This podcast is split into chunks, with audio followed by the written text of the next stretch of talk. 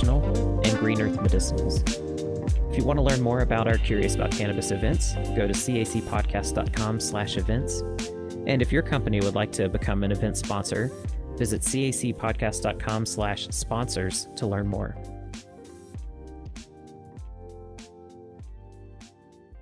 Hey, everybody, this is Jason with Curious About Cannabis. Thanks so much for tuning in once again. So, continuing our new episodes for 2022, I'm super excited to be sitting down with our last guest of 2021. I'm here with IPM specialist and purveyor of knowledge of all things pests and pathogens. I'm here with Matthew Gates. Matthew, thanks so much for coming on the podcast again. I'm excited to be here. Absolutely, me too. I mean, we only began to scratch the surface in our last conversation, and I have a feeling we have about 99 more to go. Um, so uh, we'll go ahead and jump in here. If anyone needs an introduction to Matthew, go check out. Um, uh, let's see, this will be three episodes prior to this one, and you can get a little intro. But we're just to go ahead and jump in. Um, so at this time of year, you know, we're recording this in April um, cultivators, especially outdoor cultivators, are you know um, getting in the motions and preparing for the season. Uh, the frosts are just you know kind of starting to, uh, depending on where you are, uh, starting to become less and less frequent. So it seems like a good time to talk about you know pests and pathogens that you have on your mind for this year that you've been kind of following or you think uh, folks should kind of um, be looking out for. And then also, I want to use this as an opportunity. You know, our last conversation, we talked primarily just around the concept of IPM and kind of philosophy around IPM and everything, but we didn't really just kind of introduce people to basic pests and pathogens that you might expect to find with cannabis. Um, so I guess we'll start there and just kind of spin out and see where things lead from there. So, um, what critters have got your attention this year? Well, it's the same ones that most people deal with around this time.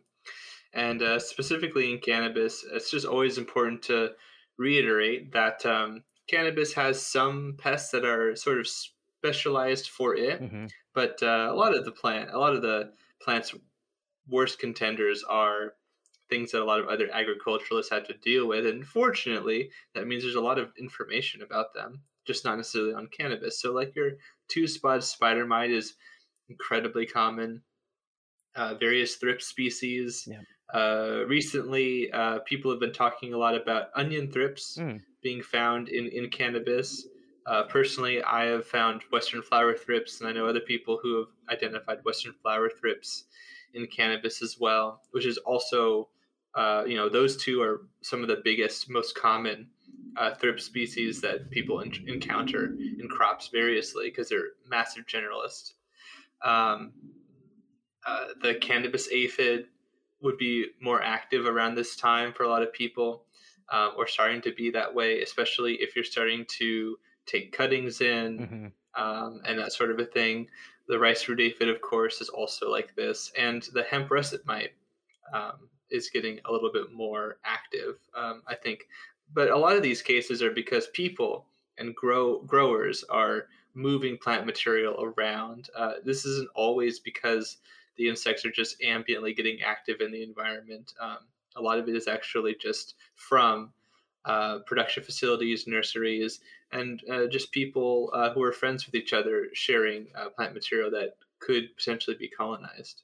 Well, and that's a really good point to bring up, and it might be worthwhile kind of expanding on that a little bit. So, as people are you know they're they're taking cuttings and making clones and then especially if they're i mean if they're growing indoors then they could be at any point of the cycle you know at this this time of year but um, as people are getting these young plants prepared do you find that there are certain uh, pests and pathogens that you have to be more wary of in you know uh, the early part of the life cycle of the cannabis plant versus the later parts? And how can cultivators kind of um, monitor those vectors that could be introducing these things and um, you know what should they be mindful of as they're setting up their grows and like you said moving around and you know possibly visiting other people's grows and moving back and forth that sort of thing.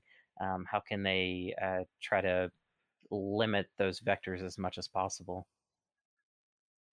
The number one thing would probably be hygiene yeah. um, especially now right? Sort of a spring cleaning yeah. kind of mindset uh, you know if you didn't clean out your autumnal or winter grow space um, whether that's outdoors or indoors you know, um, you know, getting rid of plants that might not serve the function that you're trying to have, um, you know, culling weedy plants that might not be uh, useful, particularly because they can be a safe haven for various pests, which we'll probably get into, um, as well as just simply having good um, germination procedures for your plants, whether you're sowing directly into soil or you're growing in some sort of other substrate or media.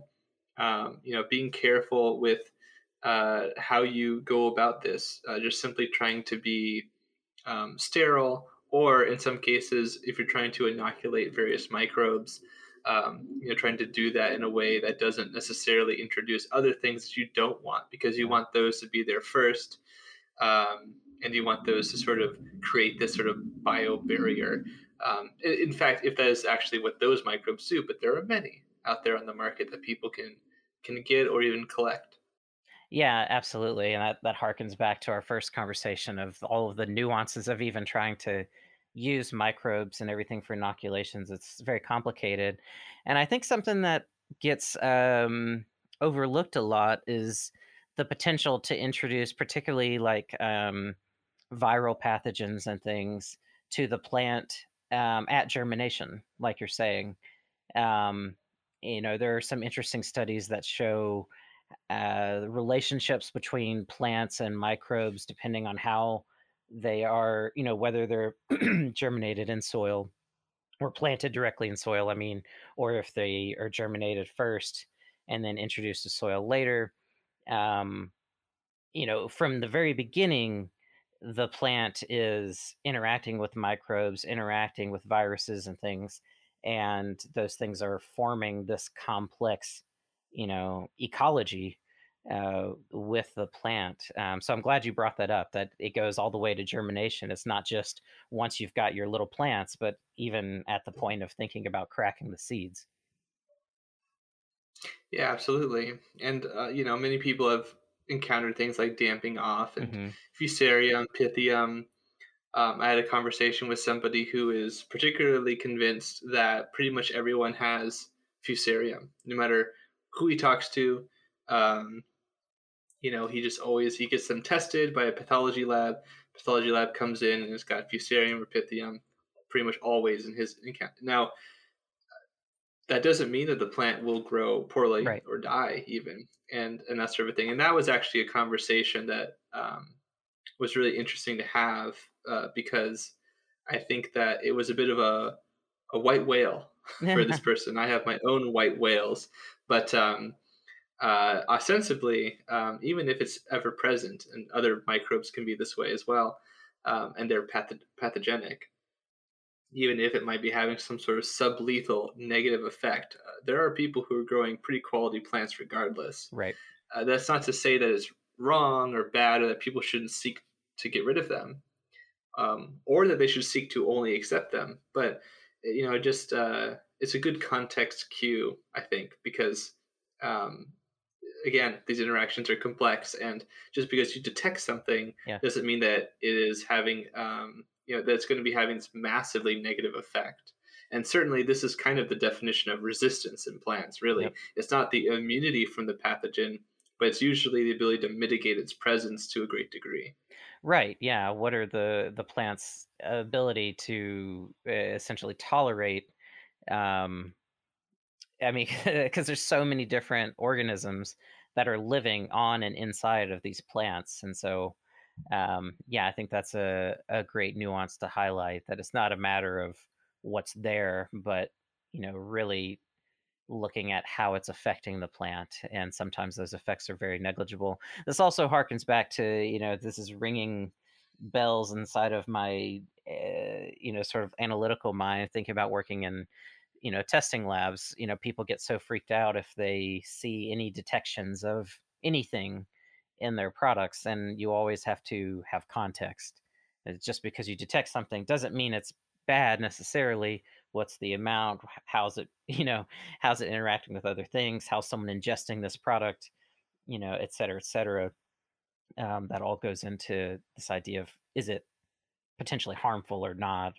Um, and yeah that applies here too. If you go looking for these microorganisms um, you'll find a lot of stuff that might freak you out if you just look at the name and you know you're vaguely familiar you know um, a lot of people you know uh, uh, freak out about the idea of you know like As- aspergillus niger or something you know being present but it's like you're gonna find that in some amount everywhere you look um, that doesn't necessarily mean you've got a black mold problem um, so yeah really great nuance and this also provides us a doorway to spin off into something i really wanted to talk about which is these I'm trying to think of the best way to put this these molecular cascades that are involved within these relationships between pests and plants um, and i guess i'm going to put a pin in that because i want to i want to talk about something else that's going to tie into that um, which is you you mentioned uh, that there are pests that are specific to cannabis and pests that are extreme generalists. And for the most part, most people are dealing with these kind of generalist pests. Um, first of all, what are you mentioned the um, the cannabis aphid? Um, what are some of these pests that you found to be more or less specific to cannabis? And have you noticed that there are pests that seem to target cannabis and its relatives. Um, you know, like hops, are there certain pests that seem to mostly just affect hops and cannabis um, or just cannabis? And then from there, I'd really like to talk about kind of the implications in the kind of genomic and molecular machinery that's kind of behind uh, some of those dynamics. Well, you know, Jason, this is one of the reasons why I'm very um, excited to talk to you specifically because in fact in some cases i think you might even understand this better than me or have some insight into some of these uh, sort of chemical ecological interactions and i, I really like this. Um, so yeah so like for example this isn't quite exactly what you're saying but i find this fascinating. So most people know that cannabis and hops are closely related um, but a lot of people don't know that they are the most closely related of the Cannabaceae. Right. So there's there's several Cannabaceae species or genera, I should mm-hmm. say, like Parasponia and Trema, um, and uh, of course we have to talk about uh, there's Aphananthe, mm-hmm. or at least that's how I pronounce it. Um, you know, sort of the maybe the basal genus that a lot of these um, other genera kind of uh, evolved from. So uh, hops and cannabis in certain research has shown to be uh, they, they split off from a common ancestor essentially.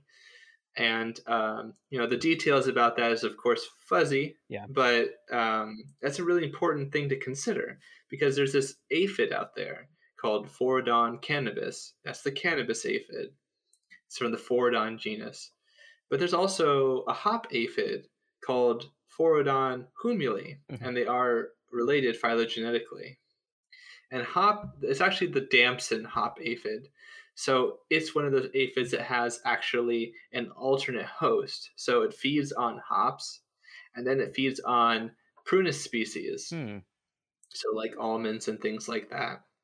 And there is a uh, population of aphids that have this sort of like dual lifestyle where they have a certain they have like a primary host and a secondary host, and they usually move between them seasonally. Um, but why is it that the cannabis aphid, which is ostensibly incredibly closely related, does not have, as far as we can tell, this alternate host, um, you know, physiology yeah. and biology and ecology? Why is it that uh, it is a specialist of cannabis only, and the damson hop aphid doesn't even feed on cannabis, from whatever we can tell, and um, only feeds on hops. You know, like you're saying, even though they descend from a common ancestor over the span of like maybe a few dozen millions of years, depending on which research report or phylogenetic report you're looking at, um, there's been some significant changes, of course, and you can even tell in the development of looking at a hops plant, looking at cannabis plant. Obviously, there are differences here, but um, physiologically, that is what accounts for some of that, I think. And and they have, especially aphids, are very adept at specializing on a few hosts and doing mm-hmm. a really great job of um, uh, of that sort of adaptation. And in fact, sometimes I like to think of them as like microbe bugs because aphids they asexually reproduce. Generally speaking, they produce basically virtually clones of themselves, and they're born pregnant.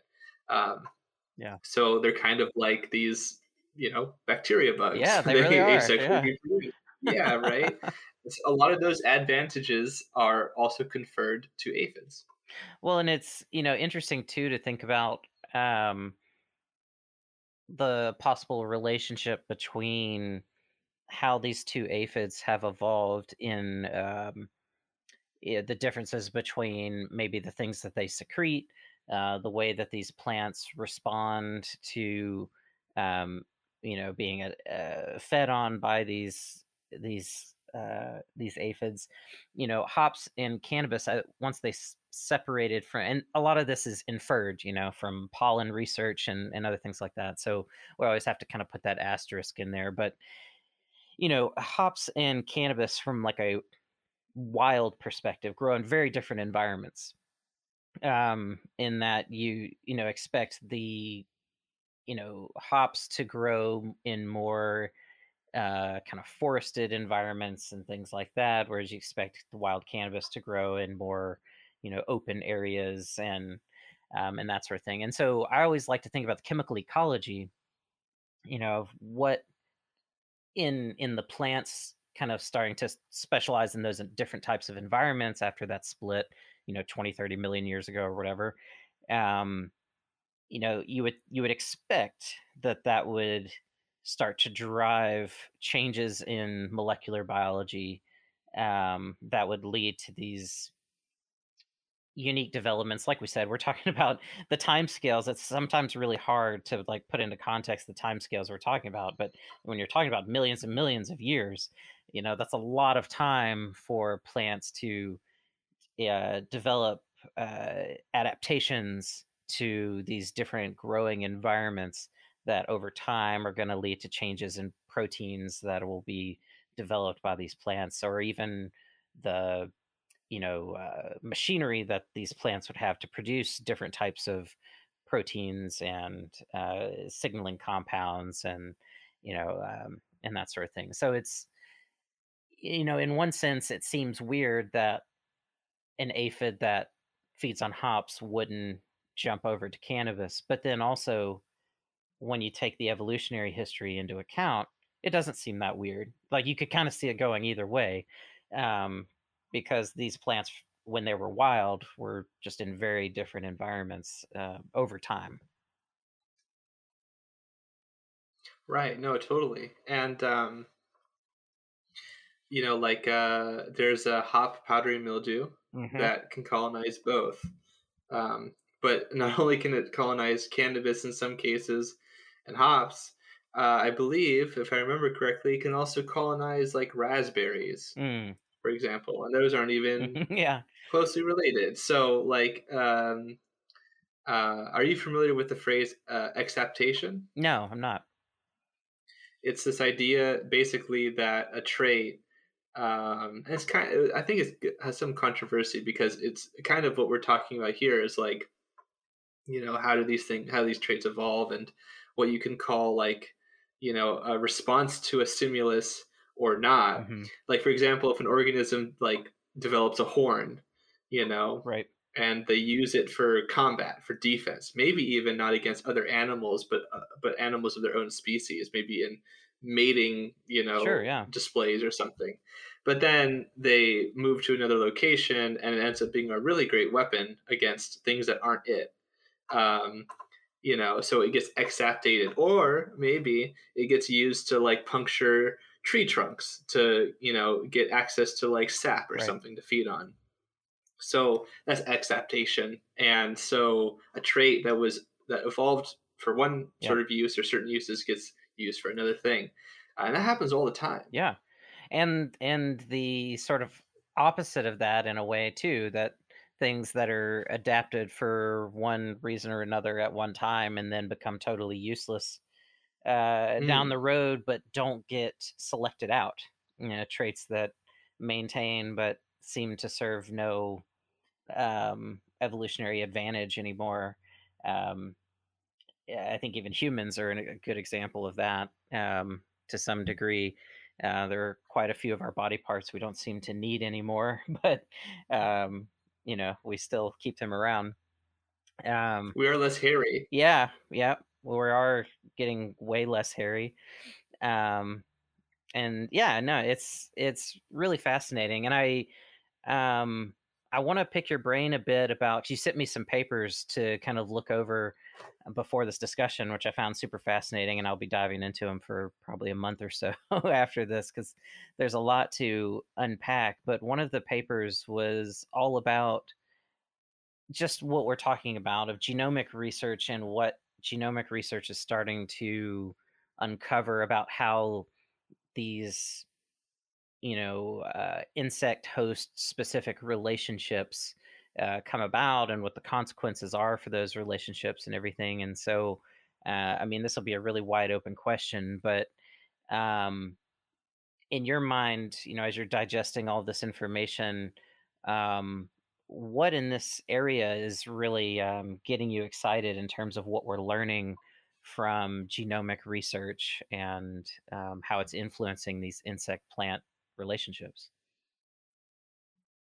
I think that probably the primary thing is that, well, for one, it informs us and gives us the sort of mechanistic um, and physiological basis for why or how you could even say plant health works. right Right. yeah Like hmm what what makes a plant resistant or immune you know antixenosis xenobiosis these sorts of functions of um of like like very extreme severe uh re- repellents in Right. some cases in other cases um it's not the case at all and and like one of the things that we also learn and understand better is like how like you know for example it makes intuitive sense that a plant uh, produces toxins and proteins and things that are defensive. right Many people know this as secondary metabolism, hmm and then they have the primary metabolism that power, you know, and the and the food source, the the sucrose, and that that powers this. But um, just because you have defenses doesn't mean that they're the right tools for the job. I mm, guess is what I'm mhm. saying. And um, you know, even for us, we might use an insecticidal compound that is uh, based on a natural compound, like um, like a pyrethrin Right. product, for example, or whatever. And um, you know, because these organisms have been exposed to it, wouldn't you know it, they're also able to develop resistances pretty robustly in some cases. Thrips, aphids, spider mites are um, very well known for having this capability. And um, the genes that'll give them this capability, uh, you know, get upregulated or downregulated. Spider mite physiology is super complicated. Um, and uh, yeah, you even get populations within a species that can be more or less adapted to certain pop- certain plants, even. So, like, you know, good luck. There, there's Western flower thrips, the species, and then there's Western flower thrips that are really good for tobacco. yeah Or they yeah they they the spider mites have been shown in in uh, research that if you take a non-adapted strain that's maybe adapted to like bean, like green beans or whatever, and then you put it on a tomato plant, it only takes like 30 yeah generations for it to adapt and that's a very small period of time. So you have to ask yourself as a cannabis cultivator um, with all the feral cannabis out there the wild plants out there the landrace plants and even the cultivated plants how um, how long have these insects been able to resist and develop these um, resistance characteristics to your favorite plant. It's a long time. Right. Yeah. I mean, what's the uh, life cycle on a thrip and an aphid and that sort of thing? I mean, how? Like maybe a few, like maybe a month Yeah. or so. Yeah. Yeah. So yeah, it doesn't take long to hit that that 30 generation mark. And and it makes you wonder too what the consequences are going to continue to be with, you know, we haven't gotten to the point yet where plants are able to readily cross state lines here in the United States. Um, of course, seeds are, and um, we're not quite to the point. Well, no, this isn't true. I mean, there is tons of exporting and importing across the world happening now, especially in the hemp market, um, and more and more every year. It makes you wonder what the uh, you know th- the consequences will be for pest pressure and and um, susceptibility as can the cannabis industry itself becomes more and more open and accepted and you know and it's uh, commerce is happening so openly and these plants are being distributed and shared and moved and grown everywhere um, more so, even more so than they are now because i mean they really are everywhere already um, it'll be interesting to see how pests change over time in relation to these plants um, and it also highlights why it's so important not to um, get caught up in kind of these pest control memes that sort of come about in the culture. Um, you know, that like, oh, you've got this pest, this is what you do. Like a, a very um, kind of prescriptive formula for dealing with with any pest. And these interactions are far more complex. I mean, I remember I remember when I mean neem oil's been used for ages, but I remember there was a point um, when it seemed like all of a sudden all cannabis growers were using neem oil to to try to deal with pests. They it was just became so popular, um, and there are going to be more, you know, situations like that uh, where people find, especially as they're looking for quote unquote natural pesticides um, to try to deal with pathogens.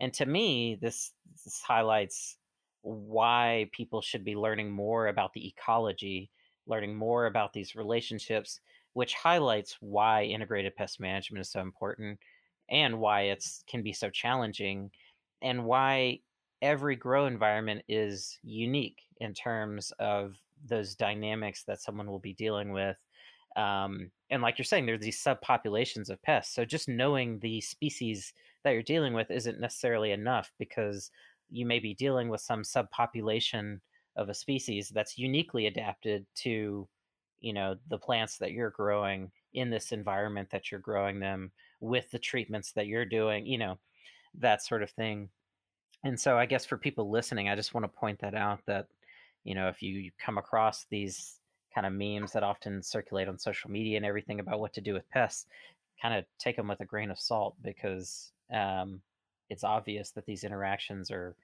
far more complex uh, than we often give them credit for and we tend to pretend like these uh, creatures don't adapt like they that they're static or something uh, which couldn't be further from the truth The plants adapt, but then the pests somehow, oh, well, they're the bad guys, so we don't give them the credence Right. that they deserve.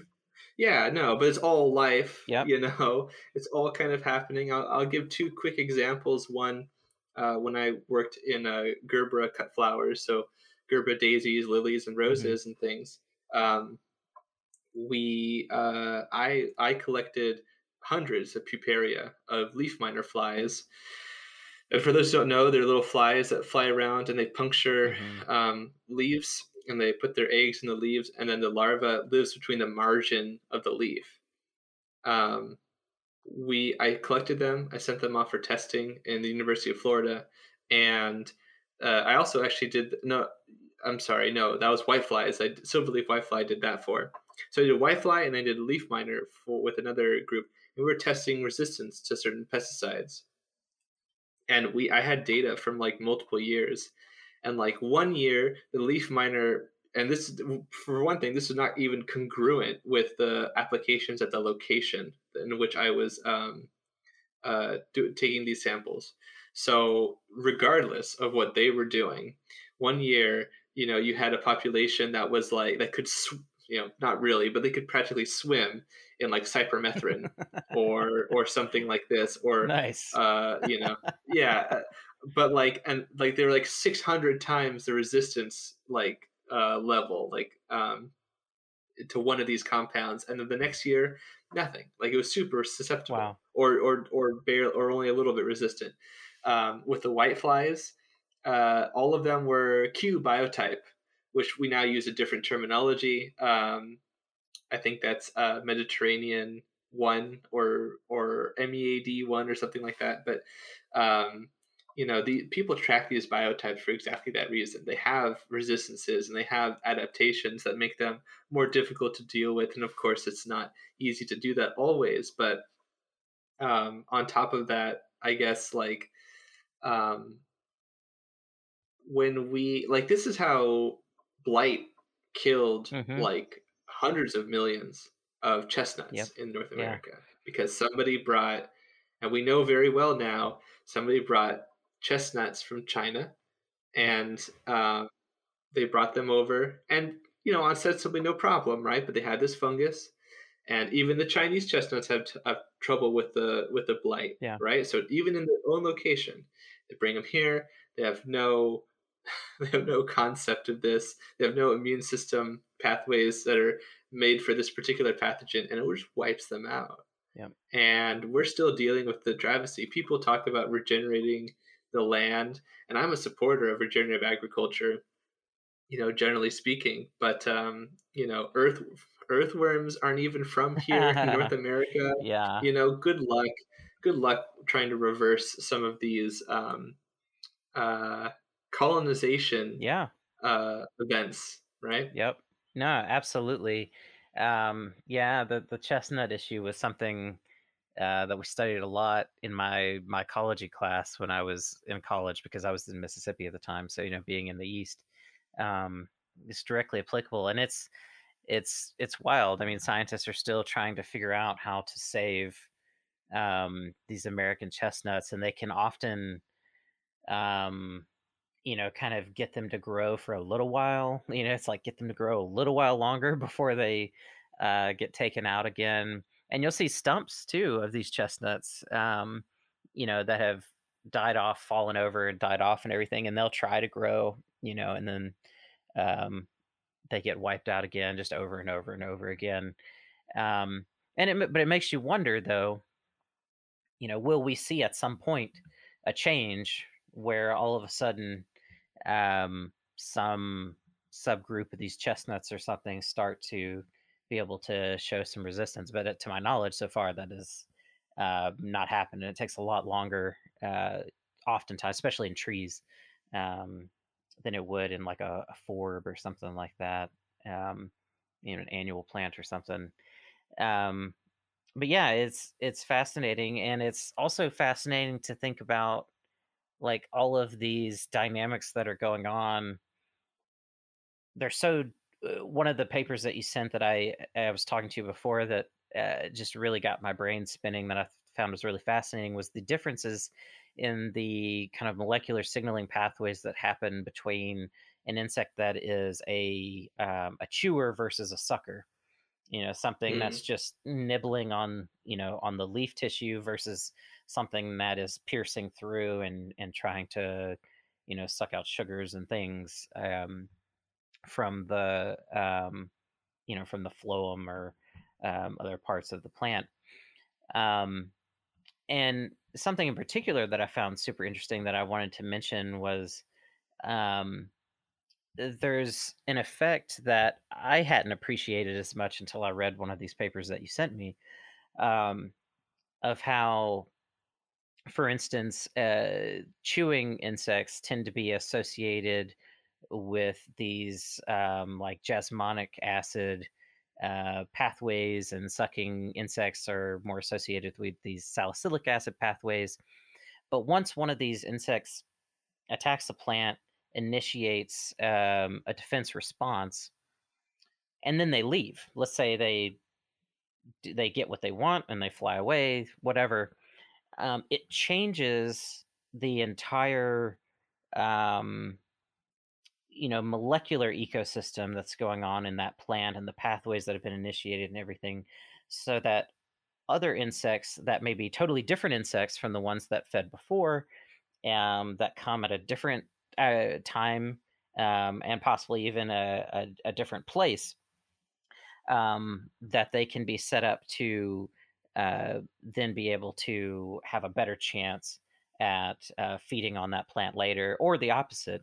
Um, we tend to think about the opposite more that you know oh when a plant gets stressed its immune response gets going and then other you know insects maybe will have a harder time.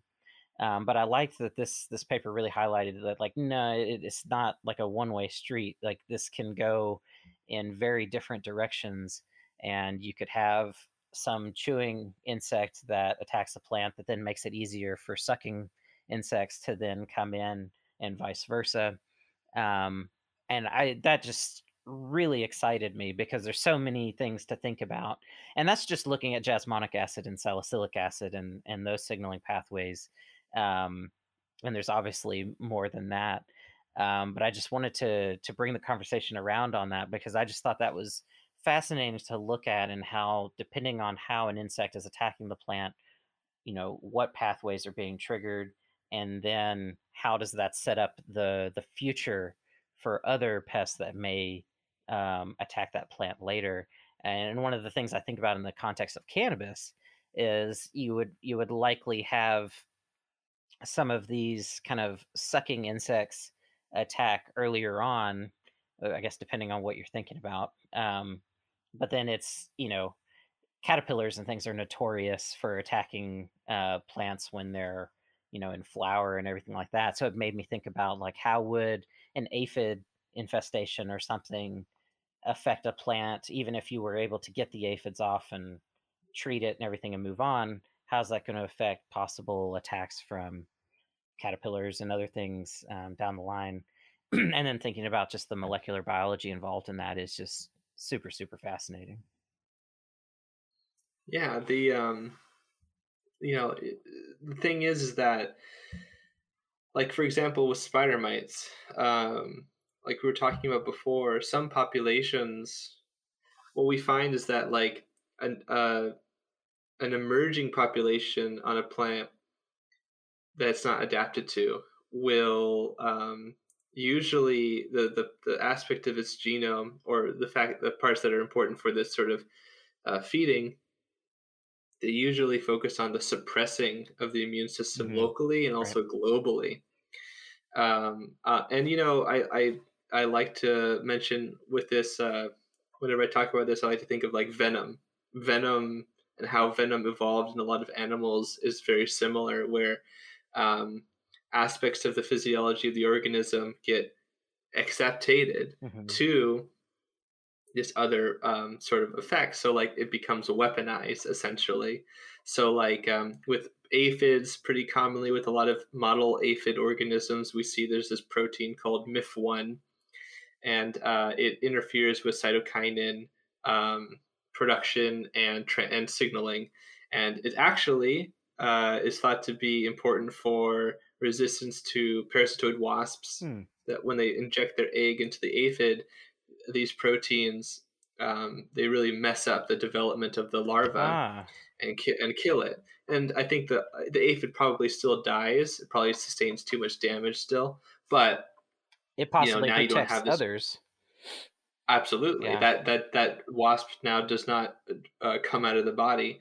Um, and so and that would have been like many other aphids right? So yeah. um, these MIF proteins then get weaponized to interfere with the cytokinin production in their plant host and suppress and suppress or or disrupt the the uh, immune system. And so that is kind of how venom works right? Like the really bad ones that like block your ion channels in your blood you know in your body and your muscles and you seize up or you can't breathe you know that's a big deal but really they're just using they're exploiting pathways that they're totally natural and normal in your body but they're just cranking it up a little bit in one direction or another direction, or they make it antagonistic. Because, like um, with plants, for example, immune system priming, you know, I think there's a lot of benefit there, certainly. Mm-hmm. But the thing is, is that um, it's very easy to just say immune system priming. That's very vague. Right. That means nothing without any details. Um, but what's actually happening is the plant, and people who are curious can look this up. This is um, you can look up signal ecology. Uh, there's a lot of literature about um, specifically with plants called the plant growth, um, or, or, or, I guess you say the growth defense hypothesis or, mm-hmm. or theory. Mm-hmm. The idea there's this sort of finite resources um, available to the plant for metabolism and secondary metabolism, and that pool goes to, of course, microbes in the soil. People love to talk about. Well, those symbioses have a cost. Yeah. And those costs, that cost is sucrose a lot of times, usually in the form of hexose for like mycorrhiza. Um, there's a cost to mitigating these uh, mutualisms because you better believe that the plant's immune system is actually active mm-hmm. uh, because some of these symbionts are actually bypassing or in some cases gen- like changing the genetic expression of the plant yeah. locally in order to be able to colonize not necessarily a consensual relationship not necessarily mm-hmm. a hunky-dory uh, you know uh, you know nice sort of environment there's there's a there's a there's a tug of war going on that i think people fail to recognize um, and so so certainly i've kind of gone on a tangent there but it, I, to bring it back to the spider mite evaluation example these spider mites, when they're on unfamiliar plants, often suppress the immune system because it's usually a better deal. It's most likely going to work. Yeah. Because uh, they feed on so many different plants. But as they adapt to the plant, a lot of spider mites will actually move to a defense elicitation um, strategy, which is counterintuitive. Yeah. Except that mm-hmm. when you realize that spider mites are so good at detoxifying a vast, you know, swath of plant uh, defenses, uh, this is great because it actually elicits the plant to uh, cross antagonize itself and also antagonize other parasites of the plant that will compete with the spider mite for those host resources. So the plant actually upregulates a ton of different immune signals and even like interferes with its own immune signals, kind of like how venom will interfere mm-hmm. with yeah. your sodium ion channels potentially and, and kill you. Um, and and so this doesn't kill the plant necessarily, but it does really um, uh, uh, knacker the uh, the plant's um, normal functioning.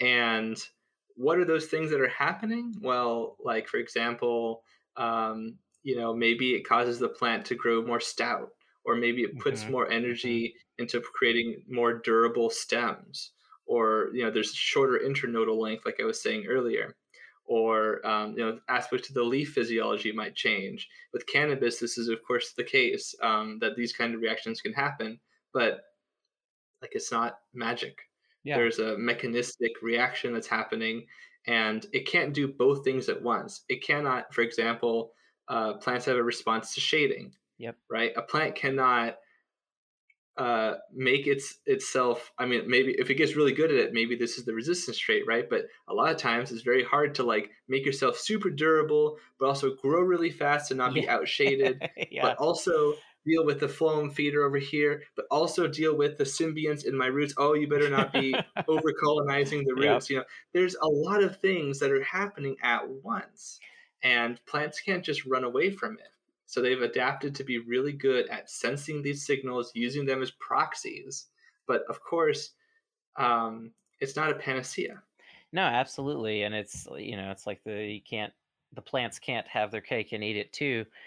Um, and one thing that uh, I thought was a a nice thing that was pointed out in one of these papers that you know it said that if a plant were to be genetically modified in a way or whatever to um, be less susceptible to pest pressure, that tends to also drive the plant to not be a favorable crop in the first place because you start to, like you said, you may have hardier stems. Well, if you're dealing with a crop where you actually don't want those stems to be so huge and thick or you know whatever for any reason that becomes a problem if the adaptations start to drive uh, floral structures for instance to change which is particularly important for cannabis um, you know that may not be favorable you know uh, you may see uh, what people often call larfier buds or air, you know, airy buds and, and, and things like that. Um, and so it's important when people are thinking about these issues and they may be thinking like, oh, I want a plant that's resistant to all of these things and, you know, that's really going to withstand all of this pest pressure. You know, obviously to a degree, yes, you, you don't want a plant that has no defense that's going to just get wiped out by anything that comes along, but you know, it's a fine balance um, and I don't think most people actually really want plants that are just totally resistant. I mean, for multiple reasons, we won't even get into the, like the ecological reasons why you wouldn't want that. But even just from the anthropomorphic, anthropocentric, you know, view of just what can I do with this plant and this crop, you don't necessarily want plants that have adapted, you know, extreme defenses. And then even just in a the human body you know situation you think about it when when the human body's immune system overreacts what happens well if it gets bad enough you have sepsis and you can die you know and so it's always important that your immune system is actually not working at its full capacity and that it's you know ideally locally responding to issues as they arise with just as just enough you know mm. uh, attention um, and so it's it's just funny to think about you know that you know like what would a totally resistant plant be like and would anyone even want to grow that plant? Um, probably not. Yeah you reminded me about domestication traits right in crop plants like these plants did not evolve to, except for very recently, yeah, uh, to have certain traits that we we prize, right? Like a thin peel for the fruit. Yeah, yep. Or yep. Um, that's a good example. Being able to, or like you brought up a really great example with, um, you know, bud structure. We want a dense, dank uh, flower structure, but dense and dank are great for fungi. yeah. Right. So you are literally asking for sort of an incongruous thing, and there's a couple of philosophers who might ask you to, you know, consider that for a moment and ponder that uh, you can ask for a car, but you can't ask to not have traffic. You know, you know, you can, yeah, yeah. right? Like, um, you know, it's it's sort of like, uh, or or you have to make a lot of modifications to how you use that car, perhaps. But like, you know, there are some fundamental um, consequences of these of, of these effects, and uh, you also reminded me that. Um, the immune system of plants um, well i guess i should say it like this they're they're they're very complicated. They um, they have to respond to all these different signals. And also a lot of these pathogens especially but also insects much like the venom example they are exploiting they're exploiting physiology that already exists, and they're oftentimes exploiting pathways that their mutualists use too. Mm-hmm. Yeah. Uh, I don't know if I brought it up last time we spoke, but mildew locus O uh, is well known. It's been known for almost like 100 years uh, in plants um, for a susceptibility to like powdery mildew and other fungi. And people ask this question why is it that plants, many plants, uh, you know even ones that are disparately related why do they have this why do they retain this gene or these mm-hmm. this family of genes um, well it turns out that um, it helps them uh, communicate with mutualists like mycorrhiza yeah. and other other beneficials like that but unfortunately powdery mildews botrytis and other pathogenic fungi um, have like developed um, through those same exploitations yep. and so the plant doesn't know the difference you know the plant is just res- responding the cells are responding to these molecular signals to like in some cases mechanical pressure which is what some of these susceptibility genes actually mlo genes i should say um, are reacting to so the the the the like i said earlier the mycorrhiza that just pushes through the cell and the and the plant's adapted to like be okay with that is also being okay with the the powdery mildew penetrating through the yep. epidermis right? It's not the exact same system. Yep. but but these genes, when you eliminate them, you get rid of those susceptibility genes. Boom, uh, you've got very robust resistance or immunity even to powdery mildew, but also to mycorrhiza. Um, so that's an important thing to consider, right? Well, and yeah, and it, it makes you wonder too. And this highlights there's just so much research I'd like to see done, and hopefully one day I, I get a chance to do some of it because ecological and microbiological research is really fun. Um, but you know, uh, cannabis plants that have my brain spinning. There's two prongs to this that I want to try to include here. One side note I'll make: there's a relationship between powdery mildew susceptibility and cannabinoid synthase genes um, that's mm. interesting and not quite understood yet. But medicinal genomics has shown some relationships between um, those genes. As you drive THC concentrations up, you tend to see more susceptibility to powdery mildew, um, at least in certain populations of plants. Um, but also makes me wonder, you know, there's again such a desire, particularly in the you know kind of regenerative agriculture community of which i consider myself part of um, to engage in mycorrhizal fungi you know particularly arbuscular mycorrhizal fungi and stuff and um, and it, it, makes you wonder if you have plants that are very resistant to powdery mildew cannabis plants that are very resistant to powdery mildew then how effective are those inoculants that you might be using um, and that sort of thing because of of those trade-offs that like well if it's very resistant to fungus growing above ground it's also going to be more likely be more resistant to fungus uh, fungal interactions below ground as well um, and so it's just one of those things of like i it'd be nice to know um, it, this relates to our first conversation we had but like are people wasting money at times mm. on you know some of these mycorrhizal inoculants and things how how much effect are they actually providing to these plants depending on uh, their environment and their you know their uh, genes and everything how susceptible they are to these things. Um, it's yeah it, it leads to a, a lot of interesting questions. And something i want to make sure to come around to because we've only got about 10 minutes left but i want to talk about you know, you mentioned these interactions. One of the things that is often sacrificed is sucrose. And so this provides a great gateway to talk about Brix because there's uh, I, I would say funny. Uh, we mentioned before it's it's only funny because otherwise it would be very sad. Um, but there's an interesting meme idea floating around out in the world that uh, particularly with cannabis plants, but I, have seen it crop up about other plants too. That if you can get a plant healthy enough, and by healthy, I put that in in quotes, um, we mean like a certain uh, sugar concentration um, within that plant, that pests will not be able to feed on that plant, or they'll be dissuaded from feeding on that plant, and particularly this is uh, related to aphids, or maybe I should just say sucking insects in general, but usually it's mentioned in the context of aphids.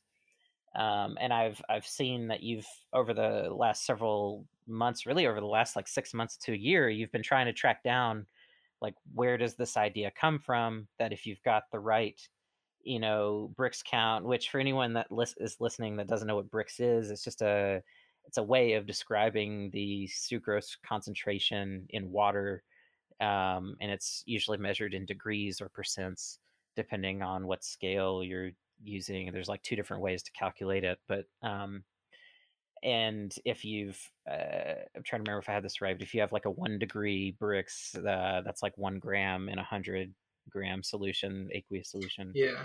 Um, so, do you mind just sharing a little bit about this idea. I don't know if I've um, summarized it well, but can you talk a little bit about this idea, this meme that's been circulating, and sort of your journey to try to understand where it's come from and what its scientific basis may be, if any, and kind of where you're at in that kind of interesting journey? Because I've been following every post you've made about it, I've paid attention to because it's something I've thought about and wondered. Um, you know, because it it didn't from my limited under, understanding of things, it didn't didn't make a ton of sense. Um, but there are people out there that said, "I well, I've done this experiment and that experiment, and it definitely holds up." So, uh, where are you at with that idea? You summarized it really well. Uh, yeah, so Brix is the concentration of sugars, and I guess depending on who you're talking to, other things too, but by mass, right? Right. Um, so this is also a really great reason why I think understanding these sort of physiological, you know, backgrounds, these sort of reasons why things happen the way they do, not just on the face of it, but also more deep dived. Because if you knew these things, certain aspects of plant physiology, or even insect physiology, or pathogen physiology, know your enemy, then some of these claims maybe don't make very much sense. Um, so, like, I'll just say it like this. So, like for example, if we have this idea that like the Brix level in a plant is high, let's say like 13% Brix or or whatever, 21% Brix or something like that. So 21% sugar by mass mm-hmm. in whatever the sample is that you're taking. Well, for one thing, Brix levels change really very frequently because photosynthesis happens, photosynthate is produced, and it moves from sources to sinks. Sometimes yeah. those sinks are fruit, right? A lot of sugar in fruits, a lot of times. Also into the roots where they are great for the microbes and things like that. So, where you take your sample is, of course, going to really influence that. And if you're dealing with C3 plants, um, Brix level does not uh, remain the same at nighttime. Right. Photosynthesis isn't happening. So, again, you know, um, you would expect to see many more insects at nighttime, maybe, and then less of them during the day, perhaps, if that was actually the case. Because we this is definitely the case, right? That Brix does change quite yeah. a bit. Um. So and also um, the idea that in the, the so there's different versions of this meme. I've heard examples where people are saying that the actual sugar content is itself uh, toxic um, that insects lack the organs right. or physiology to process the sugars. Um, infamously, I've heard the phrase um, insects don't have a pancreas, they can't digest sugar, which is um, absurd. insects have been digesting sugar since before there were mammals on Earth. Um, but they don't have a pancreas. This That's is true. true. They I don't have a pancreas. That. that is true. That is true. But they do uh, they do have other ways of doing that um, that, that process, and they definitely have the enzymes. Uh, there's various research that you can take you can take a look at, and in those videos on my channel, I do uh, cite those sources and I highlight the text and um, and the diagrams that show uh, insects' abilities for breaking down sugars and toxins and all kinds of other things. And we actually just talked about a lot of that too, with spider mites and yeah. things. So the um, so that's one example. Uh, another example is that well, it's not the sugar that's toxic; it's that the sugars are the resource that the plant uses to make defense compounds. Now that's a lot more believable. It's a lot more plausible of a of a scenario, mm-hmm. but that's also still not like you can't call it a panacea because it doesn't really matter if the plant has defensive toxins or or other compounds if the organism is adapted to them and has countermeasures through your countermeasures, right? You can make an impenetrable door, but if the hinges aren't impenetrable, yeah, and you have something to destroy the hinges, then it doesn't really matter. Uh, famously, there are several pathogens that will just, including powdery mildew, um, they'll just they'll just move right through the stomata. Yeah. Um, this massive opening where where water evaporates out it of. looks like a little yeah, mouth. They'll just, yeah, they'll just they'll either secrete a compound that makes it open up. Yep. Uh, like in the case of uh, Pseudomonas syringae in tomatoes, or uh, powdery mildew would just uh, put the hyphal, uh, you know, root. You know, plug it in. It that, just plug it right in. There's no problem. Right down through the epidermis. Yep. Um, so there are countermeasures, and they're not always even like uh, super sophisticated uh, metabolically or whatever. But then there's also this thing with insects that, um, you know, the idea that they don't like sugar because insects, like we said earlier, especially, they're the first animals, um, or at least I've said it recently, actually, I should say, that they're the first animals to have powered flight. hmm This allowed them to travel quite a quite a great distance um, at a time when other animals didn't have this capability. Especially in relation to their size. Yeah, exactly. Right, exactly. And and um, so insects power their metabolism with sugars. Uh, they've been powering this metabolism since before they were insects. When you know their ancestors are aquatic, Yeah. so are plants for that matter. Um, and so they were trehalose is the insect quote unquote or the arthropod, the most common sort of blood sugar, although they don't have blood like we do. Right.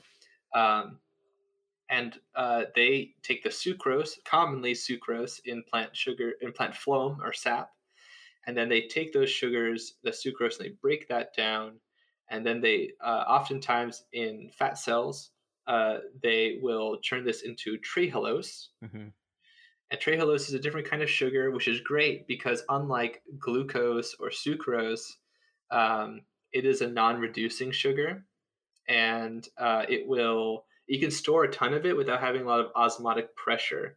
So, like some people have said that aphids will shrivel uh, due to basically what this is osmotic stress that would kind of create a hypertonic situation, kind of like when you put too much salt around a cell Yeah. and it and it crumples um, or it bursts, depending on how much water or whatever. That homeostasis is lost. Well, they they break it down with enzymes, and they're very very good at doing this. Um, so if they didn't have this capability, that's absolutely what would happen.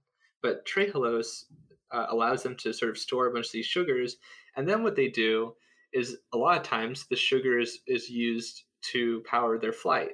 Flight Mm, is super energy intensive. yeah. Um, yeah, they're small. Yeah, they're light. A lot of them can even float on the air. But it's all relative. Yeah, it is all relative, and they're a very small Yeah. organism, a very small unit, and they have to, you know, they have to fly and they have to exert this lift force for them and carry their body great distances, oftentimes.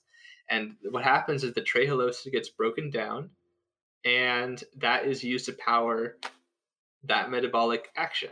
And so when people tell me that they can't take sugars or that, that it's toxic to them, it doesn't make any sense to me because there's no physiological evidence for this. In fact, there's tons of physiological evidence for the reverse.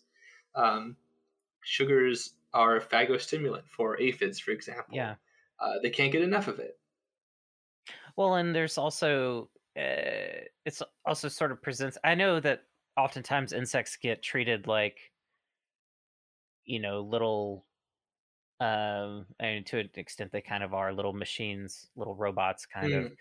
Um, Even I've said that. yeah, which I mean, it depends on how you look at it. They they kind of are, and to a sense, everything is. Um, Yes. Yeah, right. Um, but uh, we also have to be careful of like how much we actually understand, and I think there's sometimes this idea that, um, you know, maybe if uh, a plant has a ton of uh, has a high Brix level, so there's a lot of sugar there that it's just going to keep sucking and sucking and sucking until it like explodes or something you know i don't know and Yeah. uh, and there is a, a self-regulating process like it's not like um you know they they take what they can get but there is a certain point um where they have to move on with their life cycle and do other things that they need to do and there are mechanisms in place to provide these these feedback loops so i yeah i don't know and where have you tracked down any um like credible sources of where these these ideas have come from? Have people just been misinterpreting some research or something that just caught on and circulated and this idea just started to kind of take off? And uh, as a follow-up to that have you like what have your direct observations been um around this this area? I mean um, you've seen so many plants that have been attacked by aphids so um, i'm sure you have some personal experience there. Um, i also have questions about how the brix is measured tying back to uh, you know what you were saying of like it matters a lot of when and where on the plant you know you're measuring but also a lot of times brix is measured with these refractometers that uh, i don't know i need and this is my own ignorance like i i'm not familiar with how a lot of these cultivators are actually measuring their Brix. But I I'm familiar with you know these refractometers, and they usually are designed to uh, work with liquids and not. It, it becomes highly variable when you're trying to introduce other matrices uh, to them to try to get uh, data, and so um, that's like three questions in one. Um, but I'll throw those out there of like where where did this idea come from that you found? What have your direct observations been? And are you as skeptical about the the ways that these measurements are taken as I am?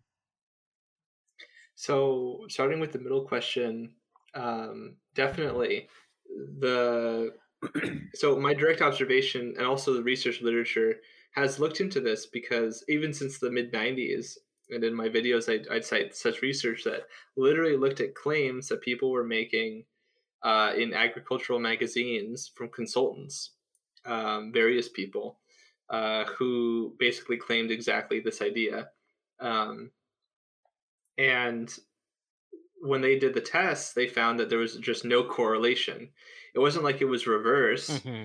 but it was actually there was just anti you know yeah. not anti-correlated but it was just no correlation none um, sometimes plants would have high Brix and low pests, and sometimes they would have high Brix and more pests, and mm-hmm. sometimes they would have, you know.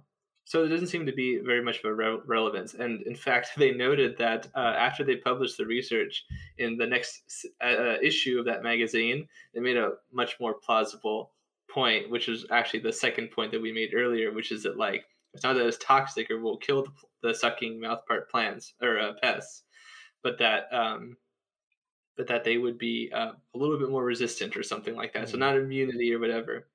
So there is issue because um, how you take your sample is incredibly important, and as you well know, um, that's very very important. Yeah. If you you know especially with something like this, so if you take it at a different part of the plant, it's going to be different. In fact, like you mentioned with insects and being like automatons, um, you know, if an insect is having trouble with like a toxin or something, a lot of them will just like they'll they'll drink less mm-hmm. or if mm-hmm. it's like a right. phloem feeder or they'll eat less or they'll or they'll even do things like manipulate the physiology by like cutting into the the petioles or maybe mm-hmm. they have some behavioral adaptations like maybe they like to feed on the top of the plant because there's less toxins right. or maybe they feed on the top of the plant because there's more toxins and that's great because they sequester them in their body you know and that's a, a that's important for them um so when you're taking those samples, I think they're kind of it's very difficult to sort of get a standardization, and a lot of times people will like uh, they will liquefy the like a leaf or several mm-hmm. leaves or something like this, uh, and then that liquid, you know, milieu is used as a as a sample, and then they, they use the refractometer. Um, and I think that there's some issues with that. Obviously, if you're talking about the entire plant, right? Um, you know, the map is not the terrain, so to speak. Um, and then where this comes from, you know, I'm not sure. But I'll tell you one thing. Eh, what I originally thought might be the case was that people were hawking refractometers that like somebody has stock in the refractometer uh, you know market yeah but that, that does not seem to be the case it, it does seem to be from what i can tell uh, ideological mm-hmm. um, i think it partly comes from people just not understanding the arcana of like plant biology and insect biology, which is understandable. Right, right. Uh, very understandable. Um, and then also, uh, I think that some like I, have seen a lot of um, sort of cross interaction with like. Are you familiar with an idea called like a like vitalism? Mm-hmm. Yeah. Have you ever heard about? Yeah, this sort of idea, like you're saying, like similar claims are made about people, yeah. right? If you're healthy enough, you won't get any pathogens or pests. Mm-hmm. If you have if you have good vibes, man, um, you know, yep. that's the case. You if know, you stop calling you, all this negative energy to you, then you'll be fine. Yeah, if you eat the right foods, and certainly to some degree, I have to agree. Right. Um, if you eat the right foods, if you are getting nutrients, um, if you're getting these things that are important for your own physiology, like of course that's going to make you more um, you know more defended better better stocked for yeah. for this sort of metabolic response but certainly people have and so do plants genetic differences sometimes you have a yeah. mutation here and unfortunately that mutation means that you don't even reach past the fetal stage and you you die before becoming born. Yeah. Sometimes what happens is you have seborrheic dermatitis, and um, you know it has not a whole lot of problems. But if you live in a desert or you live in a, a certain other location, maybe you have more skin issues.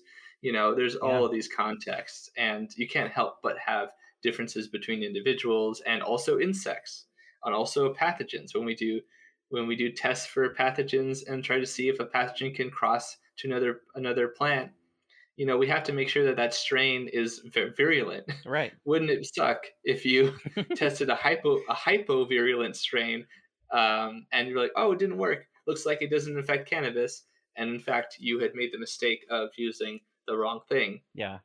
You know, um, so like, yeah, there's just a lot of nuance there, and I think that it comes from this sort of this sort of ideology that um, if you just have enough health, hmm uh, uh, I don't know what you call it, units or Right. sort of Exactly. Like, how do you? yeah. How do you? What is that quality? quantify health. Eh, Right. Yeah. Yeah. Which I mean, that is a big philosophical question that applies to, you know, uh, that affects us every day. Uh, what does it mean to be healthy, and do we have enough data even to answer that question? Uh, I think you you pointed out a really important point too. That you know you could have a seemingly very healthy plant or person, and it can be um, attacked by either a pest or a pathogen, virus or bacteria or whatever, and it can that can cause genetic changes. It could flip the epigenetic switch, so to speak. There's a number of different Mhm. things that can happen where all of a sudden that perfectly healthy plant now can't produce a certain protein the same way that it used to be able to, and now you know it's become more susceptible to further attack um, and that sort of thing. And so it's it's uh, important not to uh, hang this idea of health, plant health, on you know any particular variable, whether it be sugar content or what we know about secondary metabolites, the terps, bro, all of these things. Um, if if you don't have a good understanding of the genes, there's still a ton of opportunity for things to go wrong. Um, and that just all that means is just that we all just have to continue to learn more and pay attention. That's why observation is so important. Like not to just assume that you understand something to the point that you no longer have to pay attention anymore. Um, and you know to bring this all back around to integrated pest management i mean that's one of the the big tenets of integrated pest management you must observe you must pay attention um, and then respond accordingly you know within this kind of hierarchy of interventions to um, to try to uh, affect those dynamics in um, so that's that's one reason why I wanted to to bring that up because I felt like that highlights so many important lessons um, around integrated pest management that um, you know hopefully as we continue to talk in more conversations we'll start to highlight more and more of these examples. You brought up several through this conversation i thought were really good um, that just point out why we're never done learning which of course for me is that's that's my theme song. Lifelong learning is, is like as much as i've studied plants and uh, biochemistry and stuff for i don't know the past decade or so i still feel like i know hardly anything. And like these papers you sent me i'm like oh this is stuff i think i haven't really spent much brain juice on processing. So you know this is even more to add. And so um for folks listening that may be cultivators or whatever, just uh, try to resist the temptation to think that um, uh, that we understand it all because there's still so much more to learn, um, and then that that certainly keeps it interesting, um, and it makes me very fascinated for the future of, for instance, uh, genomic testing for plants as a uh, kind of preemptive thing for cultivators. You know, right now, particularly in the cannabis space, when we think about genomic testing, we're like, well, sex testing and you know stuff like that Mm. is is generally how it's used. But in the future, as we start to understand, you know, I mentioned the relationship between powdery mildew susceptibility and and the uh, cannabinoid syntheses. that's one small example, but as we learn more and more and more, we may be able to eventually screen plants and say, like, okay, this plant is good, but if it gets hit by russet mites, then it's going to completely, you know, have no chance at all. This plant over here, based on what we can see in its genes, it may have uh, you know a stronger ability uh, because essentially the light switch is not as weak as in this plant and so we don't expect there to be as severe epigenetic changes um, to things that go on um, that's kind of stuff that gets me really excited those links between genomics molecular biology and ecology um, bridging mm. all of those worlds together um, we still have a ways to go but um, it just excites me so much. Um, and I'm really, really stoked that you sent me these papers so that I have a lot to chew on over the next month or two, um, uh, so that I can learn more about all of this as well. We're kindred spirits then, because honestly, like, very much like you say, like, uh, the last five decades or more, um, uh, with regards to integrated pest management should be the lesson to take away that we always are going to have various contexts to deal with. It's all contextual, which yes. is the cop out answer. It's all you know, but it's it's true. It's all relative, it's definitely dude. true. All strategy, right? You know, there's no one one size fits all strategy for everything. Um, if it was, you'd think that the plants would have evolved that already. Um, and then like kind of like you were saying about uh, some of the sort of the issues with certain interpretations about health, like for example, you know, um, context like age mm-hmm. of the mm-hmm. plant, the genotype of the plant. People talk about genetically modified organisms, even for example, and how you know whether somebody supports them or not. I'll tell you what, they're not. At least how we use them, super robust because you uh, you put a gene that produces a toxin for an insect and maybe it works for like six months or a year but they're already showing resistance to those modified organisms even so yep. you know it's not robust even um, very rarely is one or two resistance genes or traits or whatever uh, you want to say however you want to quantify that very rarely is that going to be persistent right um, because as it, as it happened in nature, the, there's a selection pressure, and so you're always making selection pressures. Whatever you're doing is going to create some sort of a selection pressure. Can you make a plant that's so healthy it never ages and never dies? Is that right. natural? Is there a is there a fountain of youth for plants?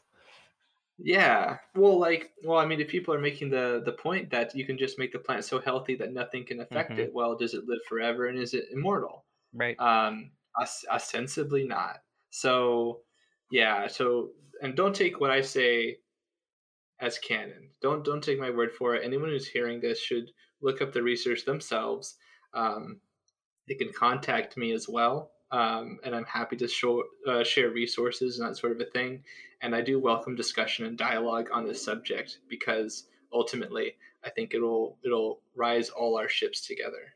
Absolutely, and you know those kinds of discussions i know for me i i always love when people have any sort of feedback because it almost inevitably at least makes you think about possibly a question that you hadn't considered or a perspective on a question that wasn't so obvious and for folks listening because they've heard me eh, mention like some of these papers that um, we were kind of looking into before the talk i'll just mention some of the names of them for people listening that might want to look them up one of them is uh, from 2018, and it's called Interactions Between Plant Defense Signaling Pathways Evidence from Bioassays with Insect Herbivores and Plant Pathogens. Um, another one here is from 2014. Um, I think this one might be, I don't know if this is a chapter, maybe it's just a paper. But anyway, 2014, um, Susceptibility Genes 101 How to Be a Good Host. Um, super, super interesting. Um, and it, yeah, man, I'm just realizing like I wish we had three more hours. Uh, then uh, the other one, uh, main one that we were looking at here is from 2015, called "Genomics of Adaptation to Host Plants in Herbivorous Insects." Um, I'll also try to remember um, I'm really bad about this because I forget by the time I'm writing up the episode descriptions and stuff. But I, I remember I'll try to also include the uh, references to these papers in the episode description so that folks can hunt them down as well. Um, and also to anyone listening, if you happen to be on the Discord, um, Matthew's also in our Curious About Cannabis Discord. Um, you can always reach out with questions about episodes um, directly to both of us um, on there, and I definitely encourage that kind of thing.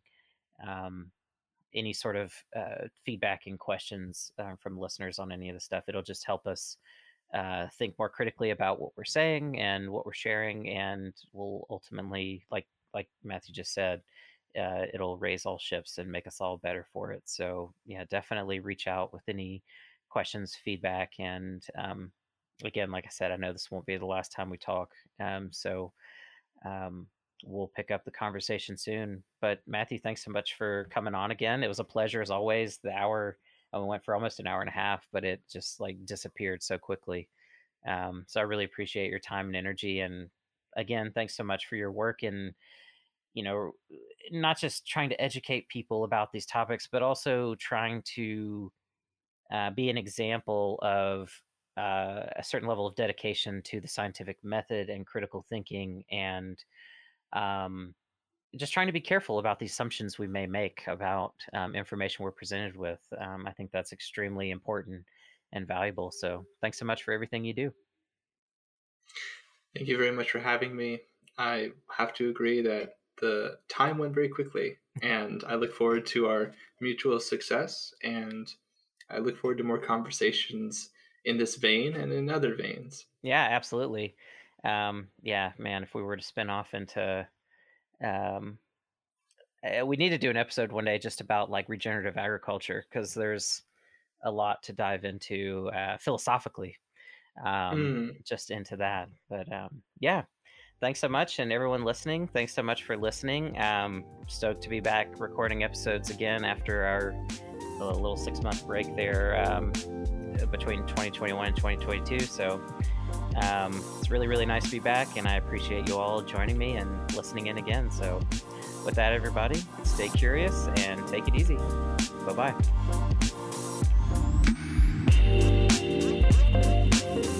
bye. If you're curious about cannabis like me, then get connected to the Curious About Cannabis ecosystem and let's learn together.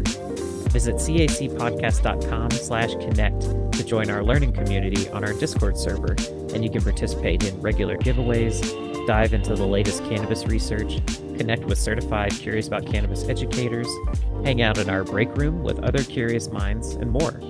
Best of all, it's totally free. Just visit cacpodcast.com slash connect to learn more. Or click connect on the Curious About Cannabis app, which is available on Android and coming soon to iOS.